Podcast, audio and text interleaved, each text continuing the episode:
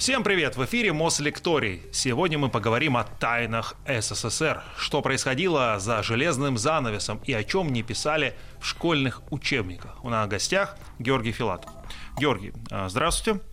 Ну вот э, не все зрители, мне кажется, сейчас уже и помнят, как вообще образовалось такое государство, как СССР, что этому предшествовало, сколько республик объединилось. Вот введите нас, так сказать, в курс сегодняшнего разговора.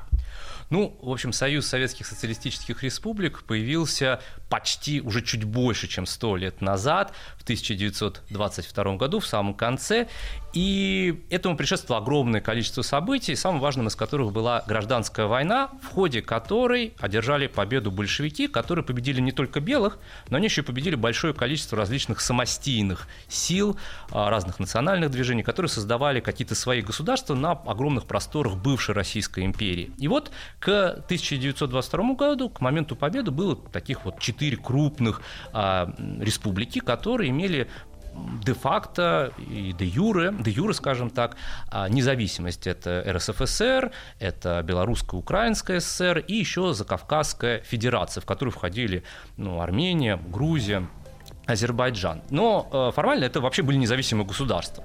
Но де-факто они все подчинялись филиалам большевистской партии. И вот к 22 году было принято решение, что их надо как-то объединить, как-то как оформить их отношения. И был предложен определенный план создания Советского Союза, который был подписан вот в конце 1922 года. А, первоначально проект разрабатывался Сталином. Ну, тут понятно, Сталин занимал должность народного комиссара по делам национальностей, ну, по-нашему, это э, должность равняется министру, и ему поручили, все хорошо, он предложил проект, в соответствии с которым вот эти вот три республики входят в состав РСФСР на правах широких автономий. Ничего нового, вполне ожидаемый план, все понятно, уже в составе РСФСР были подобные республики, автономные, но неожиданностью было то, что против этого плана, разработанного Сталина, неожиданно выступил Ленин.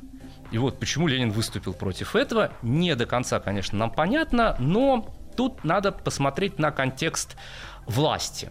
Дело в том, что Ленин, как э, такой настоящий политик, он утверждал свою власть с помощью принципа «разделяй и властвуй». И поэтому на протяжении своего правления в партии большевиков он создавал группы, э, которые одних поддерживал, других, наоборот, как-то э, выступал против них, потом менял их местами и, в общем, разделяй и властвуй. Такой нормальный принцип угу. хорошего политика. И вот в конце, скажем так, к 21 году очень сильно окреп Троцкий в большевистской партии, ну, потому что он создал Красную армию, она победила, и против него Ленин сформировал такую тройку Зиновьев, Каменев, и туда примкнул еще Сталин, потому что у них с Троцким были, а, скажем так, тяжелые отношения с момента обороны Царицына, в котором участвовал Сталин, и э, Ленин поддерживал, ну, первоначально вот эту тройку. Но э, летом 22 года Ленин приболел, болел тяжело, и тройка как-то сильно укрепилась. И вот чтобы выровнять баланс, Ленин, по всей видимости, воспользовался тем, что у него появилась возможность напасть на вот этот вот план Сталина, и он его сильно раскритиковал. И в результате выдвинул свой проект, в соответствии с которым эти республики, РСФСР, Украинская, Белорусская, СССР, Закавказская, они э, не входят в состав друг друга, они создают новое государство, формально с огромнейшими полномочиями. У всех республик предполагались, соответственно, собственные правительства, собственные даже Министерство иностранных дел, а, широчайшая культурная автономия. Даже э, давалась возможность, в общем-то, выходить из состава Советского Союза, а, и все это очень хорошо работало до тех пор, пока, в общем-то, в Советском Союзе а, все контролировала коммунистическая партия Советского Союза. Э, вот вы рассказали mm-hmm. про несколько да, mm-hmm. регионов, скажем так, э, которые вошли в состав Союза, но насколько вот мы знаем из истории, республик-то было больше. Вот, когда остальные республики к нам присоединились. Да, ну тут надо И каким сказать, образом? Да. да. Ну, некоторые из них были созданы из состава других. Ну, например, вот эта Закавказская федерация, она потом превратилась в Армению, Грузию, Азербайджан. Из состава РСФСР выделили потом Казахстан, Туркменистан, ну, тур... казахскую, туркменскую, таджикскую, киргизскую ССР и так далее. А некоторые были присоединены уже в конце 30-х годов в ходе а, ну, событий, связанных с а, пактом Молотова-Риббентропа, Европа, э, соответственно, э, Прибалтийские республики были присоединены в 1940 году, и Молдавия тоже была присоединена вот уже в ходе, соответственно, в самом начале 40-х годов. А про вот главные фигуры, насколько я понимаю, в Советском Союзе это были генеральные секретари, верно? Вот, а, опять же, из учебников истории я вот признался вам перед эфиром, что не всех их знал. Вот, ну как-то больше мы знали, понятно, про, про Сталина, про Хрущева, про Брежнева, и, пожалуй, все. Сколько их на самом деле было? А, вот, а, как они там друг, друг, друг друга сменяли? Ну, вот если говорить про генеральных секретарей, то и супер формально подходить к этому вопросу, то их было пять. Всего? Всего пять, да. Это Сталин, это Брежнев, это Андропов, Черненко и Горбачев, если суперформально подходить к этому вопросу. А, дело в том, что должность генерального секретаря, она появилась в 22 году, когда назначили, соответственно, Сталина. Ленин не был генеральным секретарем, он был просто одним из членов Политбюро, но тут такая игра, потому что у Ленина была, был такой авторитет, что он мог управлять партией, не занимая никакой формальной а, руководящей должности в партии. А он просто, ну, как бы, у него был такой авторитет, что все его, в общем-то, слушались. Его решение было, конечно, окончательным.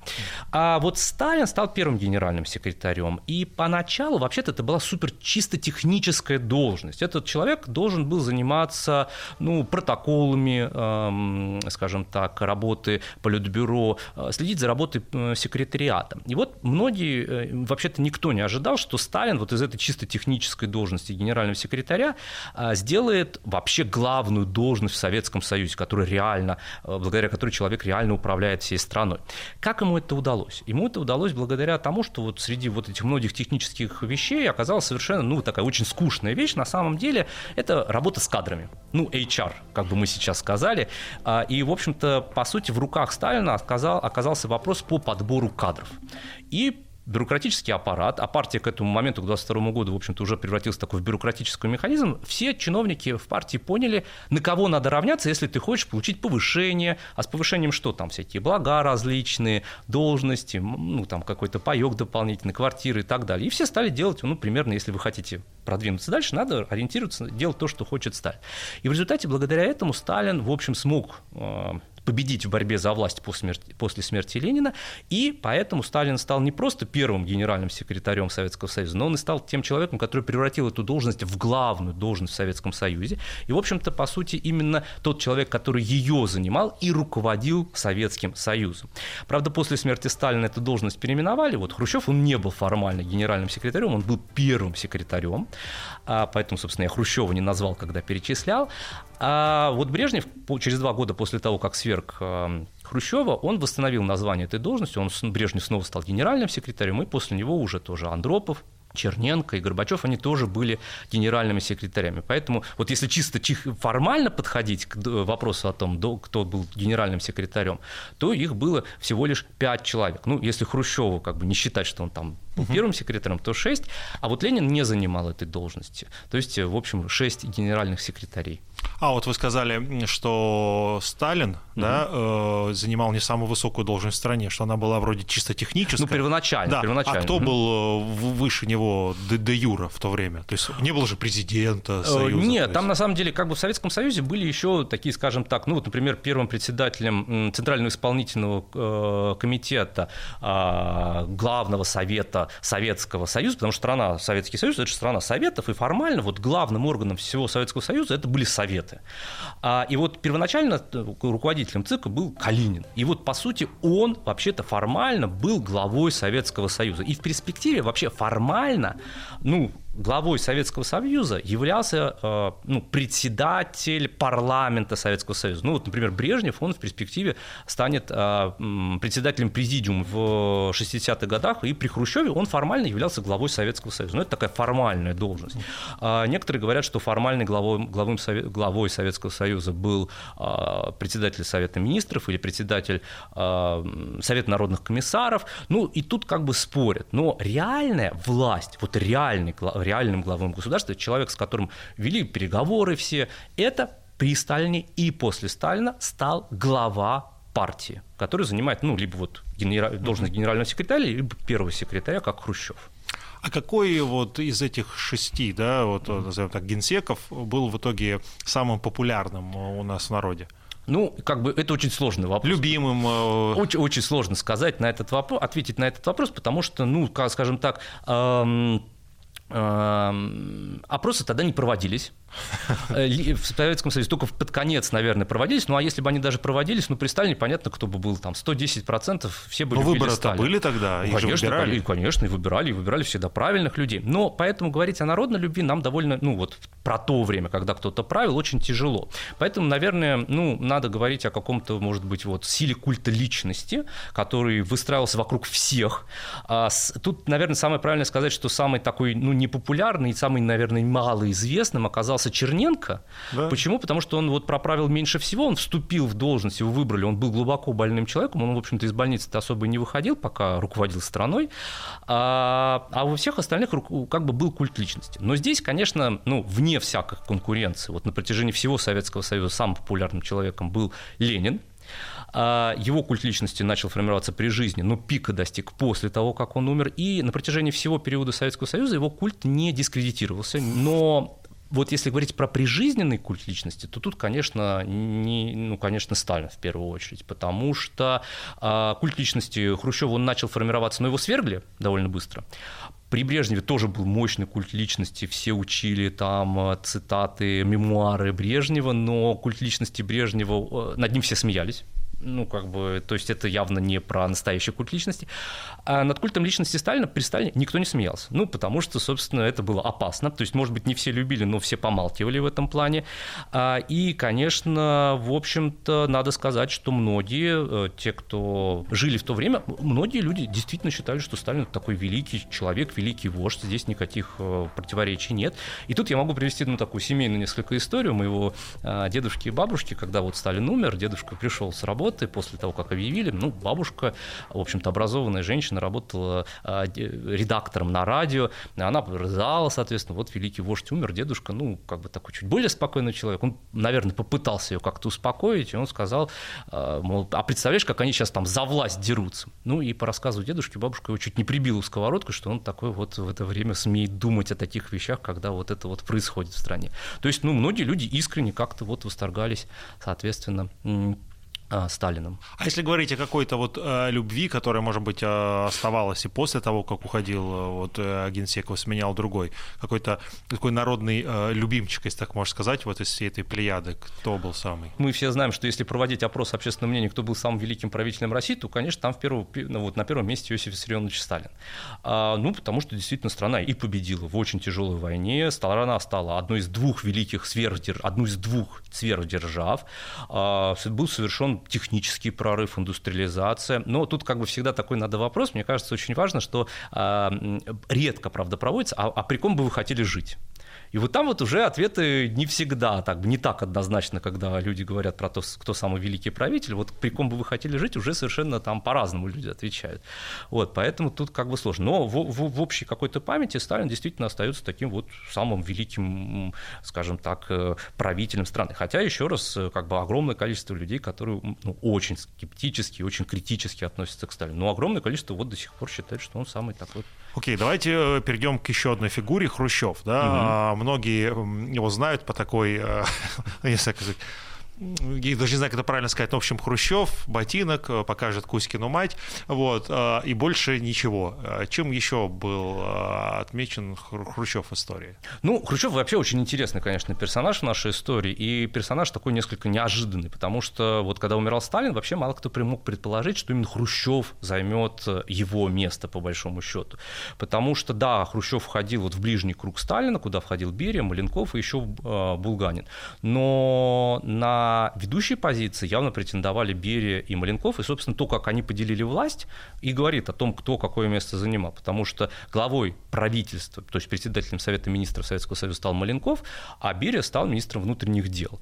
А Хрущев не получил каких-то вот крупных должностей на первых порах, но Хрущев стал тем человеком, который, в общем-то, смог, как говорится, переиграть и уничтожить всех своих противников, а, соперников, и, ну, скажем так, так не очень, ну, как бы благодаря какой-то своей прозорливости. Во-первых, именно Хрущев организовал заговор против Берии, могущественного министра внутренних дел. Но тут надо сказать, что Берия как-то начал всех пугать, потому что он развил чрезвычайную активность а, и начал претендовать как-то на первые роли, плюс он возглавлял МВД, а МВД оно уже всех контролирует, за всеми следит. В общем, Хрущев начал организовывать заговор против Берии где-то с весны. А, он сначала договор... как-то уговорил Маленкова убедив его, что Берия хочет Маленкова свергнуть с поста главы правительства, а потом начал с другими членами коллективного руководства общаться, притом приходилось все это делать очень, ну, скажем так, аккуратно, потому что Берия контролирует органы госбезопасности, они за всеми следят, и вот э, вспоминает Хрущев, как он к Ворошилову пришел, говорит, надо вот там, давай вот как-то обсудим этот вопрос. И э, Ворошилов начал с того, что расхваливал, какой замечательный у нас Берия, какой прекрасный товарищ, все замечательно, а потом, прикрыв а, телефон рукой, он тихо, как-то полушепотом сказал, что да, согласился участвовать в заговоре. И в результате, в общем-то, заговор состоялся, а, Берию отстранили, арестовали, и в конце 1953 года расстреляли, повесив на него вот все перегибы на местах, все вот репрессии, и попутно обвинив в том, что он еще работал на английскую разведку. Тут, правда, у населения возникла как бы такая шутка и вопрос о том, где искать английских шпионов. Глава Министерства внутренних дел, он всегда а, английский шпион, потому что предшественников Берии, там, и Егоду, и а, Ежова, их всех, когда репрессировали, их тоже обвиняли в том, что они являются там агентами какой-либо разведки. Вот. И потом, соответственно, остался еще Маленков. И тут, конечно, Хрущев было тяжело, потому что, а, скажем так, он получил должность первого секретаря а, коммунистической партии, то есть он вот возглавил партию, и борьба с Маленковым, она развернулась вокруг темы, связанной с сельским хозяйством, потому что продовольственная ситуация в Советском Союзе, она была очень тяжелой, и это все знали, все знали, что надо что-то менять, потому что в среднем советский гражданин, вот э, он по, вот на 52 год, он в среднем, а, на него приходилось в день где-то 500 грамм хлеба, 400-600 грамм картофеля, 250 а, грамм молочных продуктов, ну и просто, чтобы вот как бы эти цифры не очень понятны, но чтобы просто наши зрители понимали, а, одно куриное яйцо советский гражданин в 52 году в среднем, среднестатистический, мог съесть раз в 6 дней. И это вот те цифры, это те проблемы, которые обсуждались э, на заседании президиума а, КПСС на самом верху э, в конце 1952 года. То есть все понимали, что надо что-то менять сельским хозяйством. Вопрос, что? И вот Маленков, возглавив правительство, он начал, предложил ослабить давление на деревню, потому что при Сталине деревня – это что? Это способ, это то место, откуда изымались ресурсы для того, чтобы сначала проводить индустриализацию, а после войны, чтобы восстанавливать экономику. А, в общем, ну, как бы оттуда именно черпали ресурсы. Например, индивидуальные крестьянские хозяйства, потому что были колхозы, где крестьяне должны были работать, и были, ну, их небольшие участки, где они там выращивали для себя что-то.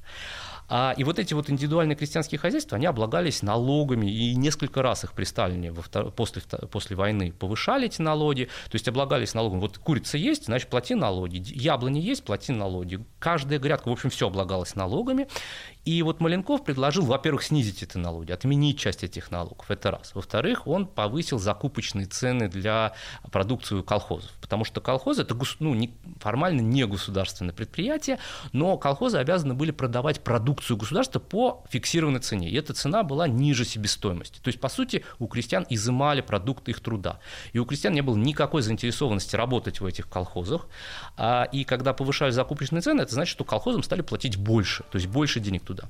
И вот эти э, меры дали очень быстрый результат. Маляков стал супер популярен в деревне, даже появились такие а, ну, в фольклоре а, выражения а, пословица «пришел Маленков, поели блинков», ну, то есть, наконец-то. Или появилась даже такой вот, ну, частушка Ай, спасибо Маленкову, разрешил держать корову. Ну, а Сталину лежать, не велел козы держать. Ну, то есть вот Маленков действительно как-то получил популярность. А что предложил Хрущев? А Хрущев сказал, что нам надо не уменьшить контроль за деревней, как предлагал Маленков, а нам надо, наоборот, усилить контроль на деревней. Надо директивно. Надо рассказывать деревне, как правильно как выращивать там, как развивать хозяйство. И, собственно, а, в деревню направлялись какие-то политагитаторы, агрономы, которые должны были рассказывать, как это все должно происходить. От Отсюда, собственно, и программа по освоению целины, когда вот партия руководила, что надо освоить эти территории. Ну и, конечно же, кукурузная да, компания. Да. Вот эта знаменитая кукурузная компания, а, это тоже вот как бы пример того, что именно партия должна решить проблему. То есть не свободные вот эти вот какие-то крестьяне отдельно сами должны что-то там решать, а вот мы партии должны решить и управиться. А, притом, надо сказать, что с кукурузы вышла очень ну, такая неприятная история, потому что э, Хрущев еще где-то с конца 40-х годов он писал записки о том, что вот надо развивать кукуру... возведение, возделывание кукурузы, потому что ну, она более калорийна, она дает больше урожая. И это факт, это правда, это хорошо, действительно хорошая идея. Но проблема в том, что как бы при Хрущеве эта компания, она приобрела абсолютно ну, абсурдный характер, когда там везде надо было выращивать эту кукурузу, потому что все хотели проявить себя, вот показать, какие мы замечательные. И тут, конечно, вот противоречивый вот этот характер Хрущева, который любил технологии, но пренебрегал специалистами, которые знали, какими этими технологиями пользоваться. И вот вопрос, а, собственно, а почему тогда Хрущев-то победил в борьбе с Маленковым? Потому что, ну, вот Хрущев в тот момент, он показал себя, во-первых, партийным лидером, то есть он укреплял позиции партии которую он, собственно, возглавлял. А во-вторых, Хрущев, поскольку он занимал вот эту должность руководителя партии, то э, именно он отвечал за то, кто какие должности будет занимать. А поскольку партия контролировала все государственные должности, то есть все должности в стране э, назначались в согласии с какими-то партийными решениями, то, собственно, поэтому, в общем-то, в результате победу одержал Хрущев, которого поддержала партия. Это интриги. А откуда на кукурузу ты подсмотрел? Это же не, не наша была исходная а, история. Нет, но тут, как бы, скажем так, эти исследования по поводу того, как что кукуруза, она более ну, плодотворна, что она, ну, не плодотворна, что она больше дает урожаев, mm-hmm. что она более калорийна, это как бы известно. И он, Хрущев в этом плане, он любил технологии. Э, поэтому, собственно, ну, э, в значительной мере тут, конечно, многие недооценивают, не любят Хрущева, но благодаря Хрущеву, в общем-то, Советский Союз впервые запустил, первым запустил человека в космос, первый спутник, потому что вот Хрущев любил технологии. И он э, говорил, нам надо развивать ракету, мы должны первым запустить человека в космос. И вот он, он, он как бы его энтузиазм вот это вот способствовал. И он как-то прочитал, что вот технологии могут увеличить. Но у него была проблема, что он вот к, тех, к технологам, к специалистам не очень, ну, как-то скептически к ним относился, особенно вот в сельском хозяйстве, потому что он считал, что он большой специалист в сельском хозяйстве. И он в этом плане людей как-то не любил слушать. Он как-то вот считал, что если посадим кукурузу, то все будет хорошо.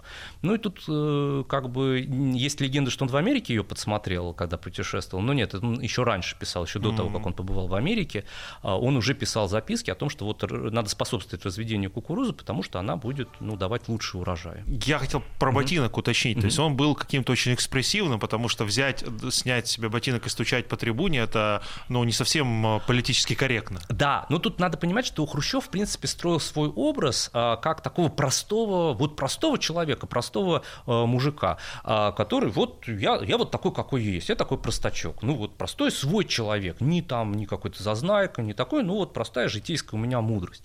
И в этом плане э, как бы э, есть абсолютно ну, анекдот, который, ну не анекдот, а реальная история в плане того, что на каком-то мероприятии в, Совет... в США э, кто-то сказал, э, у нас в США вот самый простой человек, он может стать там президентом, избраться. Вот я, значит, там э, простой человек приехал в, Советском, приехал в Америку и стал президентом там крупной компании.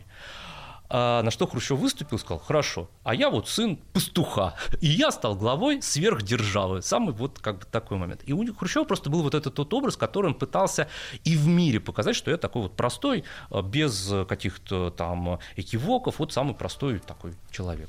А интересно, раньше были какие-то вот э, ну, пиарщики, говоря современным языком, или это у человека изнутри шло, и он даже ни с кем не советовался, продумывая этот образ? Сейчас же политики, ну, наверняка над этим очень сильно работают. Сейчас да, но тут надо понимать, что и тогда люди, в общем-то, думали над своим образом, потому что э, как бы еще не было специалистов по пиару, то понятное дело, что все продумали. Ну, например, Ленин а, если о нем mm. говорить. Вот, ну, мы все знаем, что Ленин в кепке, правильно? В кепке на броневике да. и с бревном. А вот если посмотреть, как он едет, э, вот, например, Ленина, посмотреть его фотографии в, за границей, то Ленин там всегда в котелке.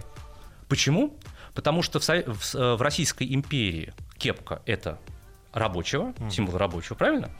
А в Западной Европе котелок – символ простых ну, таких рабочих людей. То есть Ленин следил за своим образом, понятное дело – Хрущев тоже пытался, ну, как бы вот он, у него был такой образ вот этого простачка, и, конечно же, очень следил за своим образом а, еще активнее вот Брежнев. Вот этот человек, который действительно следил за тем, как он выглядит. Давайте к Брежневу тогда и перейдем, потому что э, про Брежнева, мы, то есть мы по верхам так проходимся, угу. ассоциация, он, значит, всех расцеловывал, у него было невероятное количество медалей, э, звезд, точнее, Героя Советского Союза, правильно? Угу. Вот. А, сколько, кстати, у него их было, если вы помните? Ой, да там, ну, по-моему, да? 40 у него было наград различных. То есть, а что это говорит о человеке? Он очень любил себя, либо был настолько нечестен вот э, с окружающими, что себе эти звезды развешивал. И ну, про поцелуй тоже, кстати, интересно. Ну, про поцелуй тут как бы надо сказать, что в те времена просто, в принципе, как бы, ну вот как поцелуй э, мужчины и мужчины не, не имел никаких сексуальных аннотаций, потому что это было, ну, просто абсолютно, ну, вот как бы, ну, по-дружески, по-товарищески и так далее. То есть это знак близости. И Брежнев в этом плане просто, когда вот он, ну, поначалу кого-то целовал, э, изначально это просто означало, что вот мы там вместе, мы вот товарищи и так далее. То есть и еще плюс надо помнить, что вот советских бесконечное количество советских плакатов, где там советский солдат там целует там китайца, которые там они вместе борются за что-то или ну то есть это было абсолютно такое нормально без какого-либо э, подтекста. Вот. Но под конец, конечно, жизни Брежнева там была проблема в том, что Брежнев не совсем по всей видимости себя до конца контролировал и вот это вот стремление показать какие-то вот близкие отношения, оно, ну, как бы превращалось во что-то совершенно странное. И, собственно, примерно та же самая ситуация была и с теми наградами, которые были у Брежнева. Дело в том, что Брежнев в этом плане, ну, скажем так,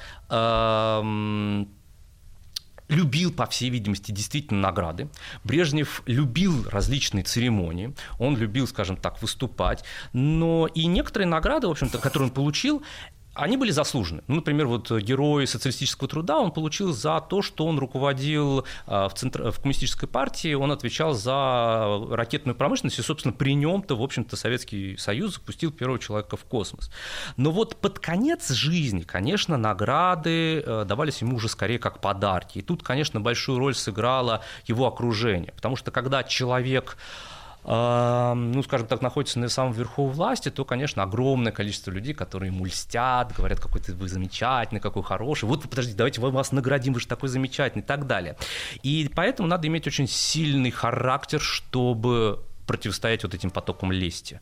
Но это, знаете, вот я не знаю, как вот у меня, я периодически там пытаюсь не есть э, ничего на ночь, угу. и вообще там, ну, как люди сидят на диете, и тут, а тут неожиданно все тебе несут вот эти вот вкусный торт, там, картошечку и так далее. Вот, и, и как же этому противостоять? И все говорят, ну, ты нет, ты и так замечательно выглядишь, давай еще вот, вот поешь, ну, вот, вот в таком формате. А, и вот а, окружение Брежнева пользовалось вот этим вот, потому что к концу жизни ему, конечно, было тяжело противостоять этим потокам высоком лесте. Тут, по всей видимости, сказалось и то, что он постарел, и его зависимость от таблеток, которая обострилась после, во второй половине 70-х годов. Потому что большая часть военных наград, которые он получил, а он получил их после 76 -го года. И вот с этого времени, например, формируется уже и культ личности какой-то Брежнева, когда Брежнев неожиданно становится, а, ну, скажем так, героем и активным участником всех побед Советского Союза. А, народ ответил, правда, на этот культ личности таким анекдотом, в соответствии с которым Сталину звонит Жуков и говорит, что товарищ Иосиф Виссарионович, все готово для наступления. Сталин ему отвечает, Наступайте, товарищ маршал, хотя нет, подождите, я должен позвонить и проконсультироваться с полковником Брежневым. Ну, то есть вот, вот так вот народ а, ответил на вот эти вот моменты. А, но тут надо понимать, что культ личности Брежнева, он привел к противоположным результатам, потому что, конечно же, а, по идее, культ личности ты должен возвеличивать ну человека, ну, да. а в случае с Брежневым он, наоборот, его дискредитировал, потому что все смеялись над этим. Ну, просто вот все, все, все, все ухахатывались. А, собственно, вот, например, Черняев, который работал в международном отделе Центрального комитета, и он оставил дневники очень интересные, записи, и он э, пишет, что даже шоферы в ЦК смеялись над очередной наградой Брежнева. И он там задается вопросом, неужели КГБ не может донести Брежневу, ну, сообщить наверх, что это ну, вредит просто человеку, нельзя его так награждать. И были люди, которые пытались сказать Брежневу, что ну нельзя вот так вот. Например, вот э, Фалин, который был послом Советского Союза в ФРГ, э, когда Брежнев там посещал, он пытался ему сказать, что, может быть, не надо надевать на официальную церемонию все ваши награды. Но тут неожиданно вмешался, как вспоминает Фалин, Громыко, министр иностранных дел, который сказал, Леонид Ильич, не надо стесняться демонстрировать честно заработанные вами награды. Ну, то есть вот окружение его поощряло. Открыто Брежневу пытался сказать, что, э, вот, вот намекнуть, ну не намекнуть, а открыто сказать, что это все странно. Э, э, муж его дочери, Чубаров, который прям после того, как Брежневу присвоили звание маршала, он сказал, что ну вот это вот а, большое количество наград, эти звания, это все выглядит как-то болезненным каким-то увлечением. И Брежнев обиделся. Он сказал, что это не он просил, а это его партия наградила. Ну, в общем, Брежнев в этом плане он такой не мстительный особо был, ну, насколько мы понимаем, то есть он так не, не, не так сильно, ну, он обиделся, но ничего не сделал. Но Чубарову потом не повезло, потому что он когда приехал домой, вот его супруга, дочь Брежнева, ему устроила такую головомойку и сказал, что не сме... чтобы он не смел огорчать э, папу. Отца. Да, ну то есть, понимаете, тут такая происходит ситуация, что э, все пользовались вот этой слабостью Леонида Ильича и реально выставляли его посмешищем, и даже дочь, которая, ну, по идее, должна была сказать, что, ну, слушай, как бы, вот, вот выглядит это не очень хорошо, но все просто не хотели огорчать Леонида Ильича, ну, зачем, ну, как бы, ну, нравится, ну, как бы, а то, что вся страна смеется над этим, ну, ну, что поделаешь, ничего. То есть, вот это вот такая ситуация. То есть, здесь, скорее, ну, Брежневу это нравилось, а все ему потакали в этом плане. То есть, тут скорее не Брежнев сам себя награждал, награждал а окружение, вот оно несло ему вот эти вот, чтобы вот порадовать его, дорогого Леонида Ильича. Мне кажется, что популярность человека да, того или иного явления прямо отображается с количеством анекдотов, которые про него были придуманы, сделаны. Ну, по крайней мере, в истории Советского Союза точно. Сейчас как-то анекдоты не так популярны. Про Брежнева же была масса анекдотов, как мне кажется. Да, нет, про Брежнева, конечно, огромное количество анекдотов, но тут надо понимать, что э, при Брежневе анекдот ты, ну, были не, так, не такой опасной вещью, конечно. Их на кухне сочиняли... рассказывали или уже ну, нет? Не, рассказывали на кухне, но тоже тут все-таки это надо было очень постараться, чтобы у тебя против тебя какие-то были проблемы. Ну, потому что все смеялись еще раз, вот и шоферы ЦК, и в самом ЦК, и все, в общем, все понимали, все рассказывали, все шептались. А, и, конечно, количество анекдотов было большое количество, притом, ну, некоторые из них были смешные, некоторые такие злобные, совершенно разные. Про Сталина тоже, конечно, сочиняли анекдоты, но их, в общем, реально боялись рассказывать. И и тут надо сказать, что просто при Брежневе режим был уже значительно мягче. Ну, даже в плане отношения с э, диссидентами, на самом деле, как бы при Брежневе, понятное дело, тоже преследовали, но при Брежневе обычно практика среднестатистическая, ну, скажем так, средняя по больнице, назовем так, были исключения, но в среднем как происходило? Сначала человек, ну, сначала там человек совершал какой-то идеологический проступок, потом, э, ну, ладно, хорошо, если он второй раз его вызывал, ему как-то намекали, что не надо этого делать, потом его вызывали там в органы, говорили, говорили, что ну точно не надо так делать. И вот если после третьего предупреждения человек как-то не понимал, то тогда начинались уже репрессии. Там, в психушку помещали или в тюрьму и так далее. То есть режим был уже значительно мягче в этом плане.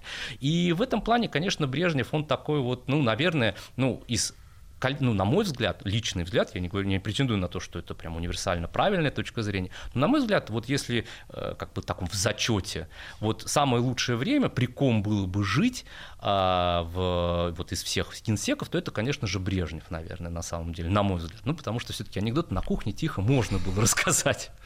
А известно, что Брежнев любил охоту, правильно я понимаю? Угу. И вообще какие-то такие мощные гуляния, чуть ли, чуть ли не царские.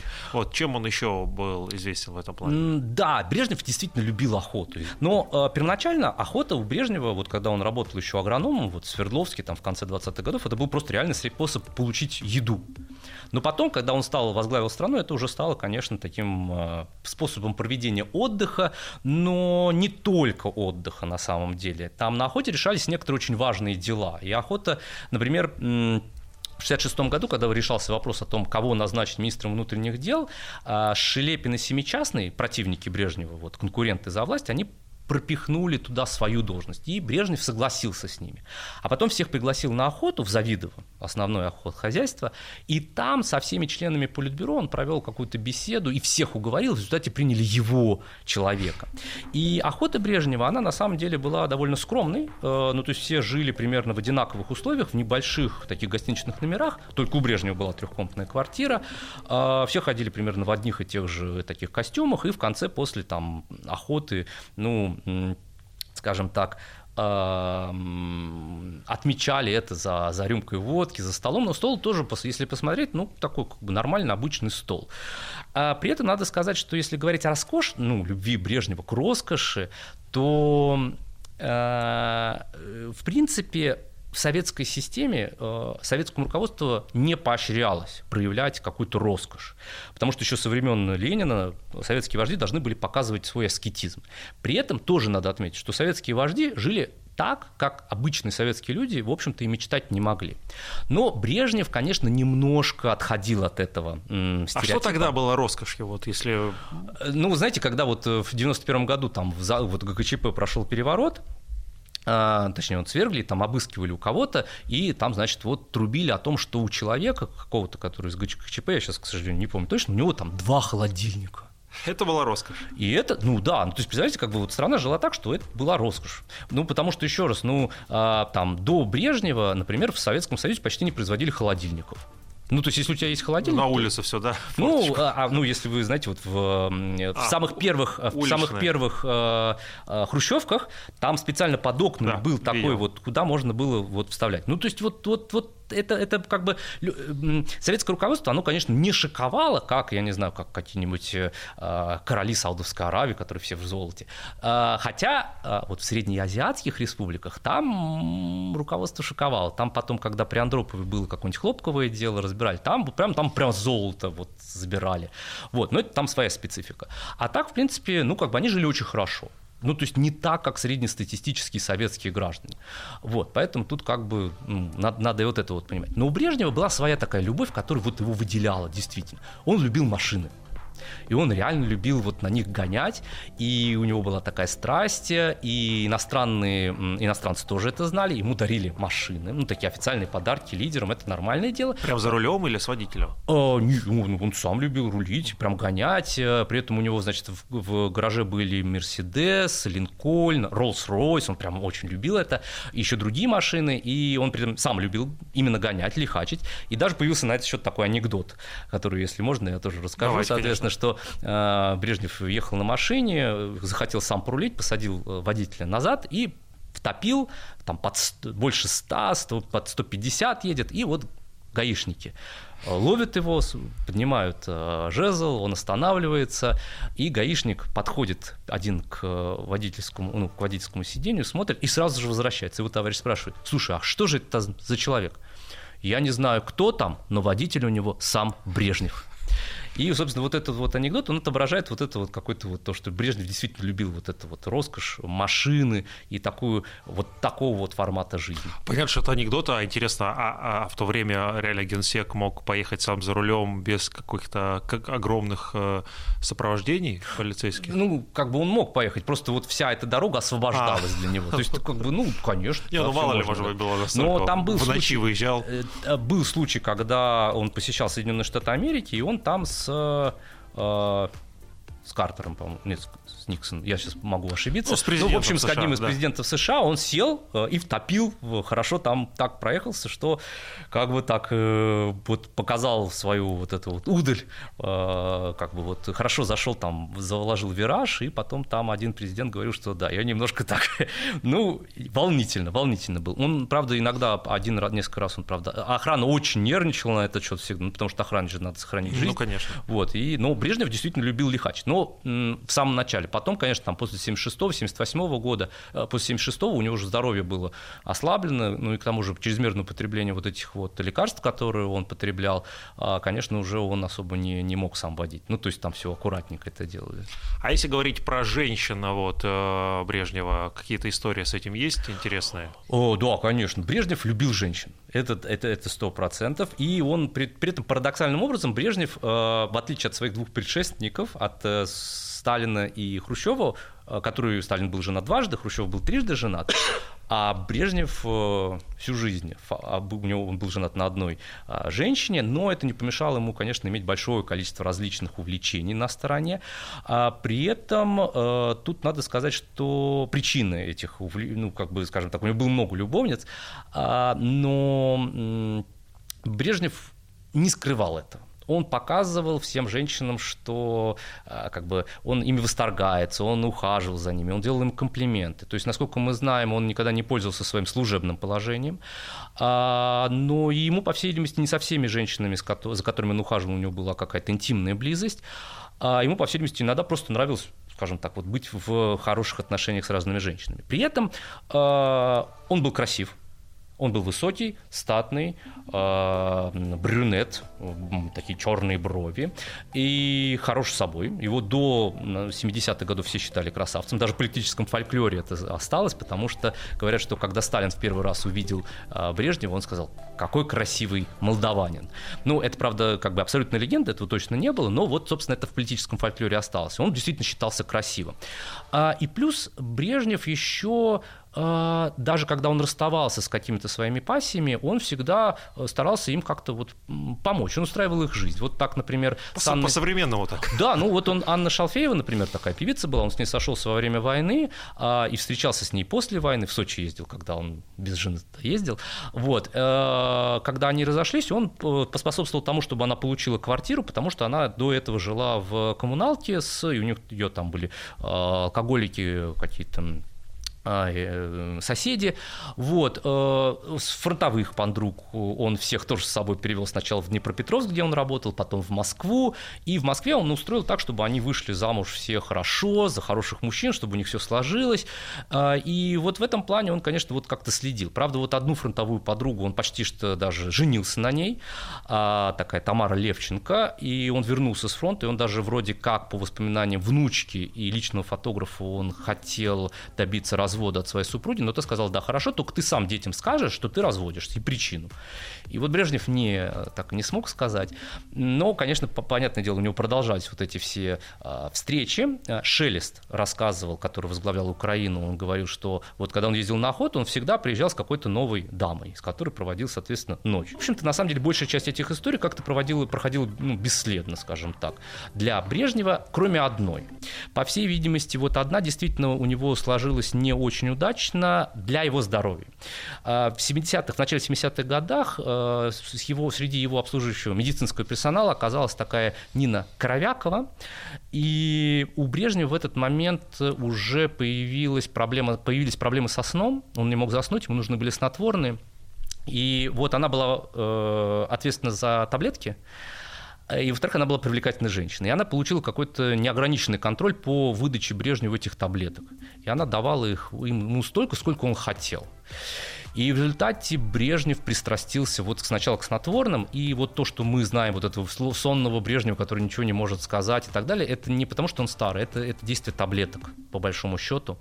А, и когда Чазов э, стал в его команде уже врачей непосредственно, он был в шоке от того, что вот эта медсестра бесконтрольно выдает ему таблетки. Ее в результате смогли отстранить с помощью главы КГБ Андропова и группы врачей все-таки более-менее, но Брежнев уже был, под, уже, ну, как бы уже невозможно было контролировать его употребление. Его несколько раз клали в клинику для того, чтобы ну, как-то излечить его от вот этой зависимости, но, в общем, все равно уже как-то ну, не хотел он сопротивляться. И вот тот Брежнев, которого мы знаем, который там еле-еле заплетается язык, сонный и так далее, это вот действие а, различных э, снотворных, транквилизаторов, успокоительных и так далее. То есть это вот, вот это та любовная история, которая, ну, к сожалению, не прошла бесследно.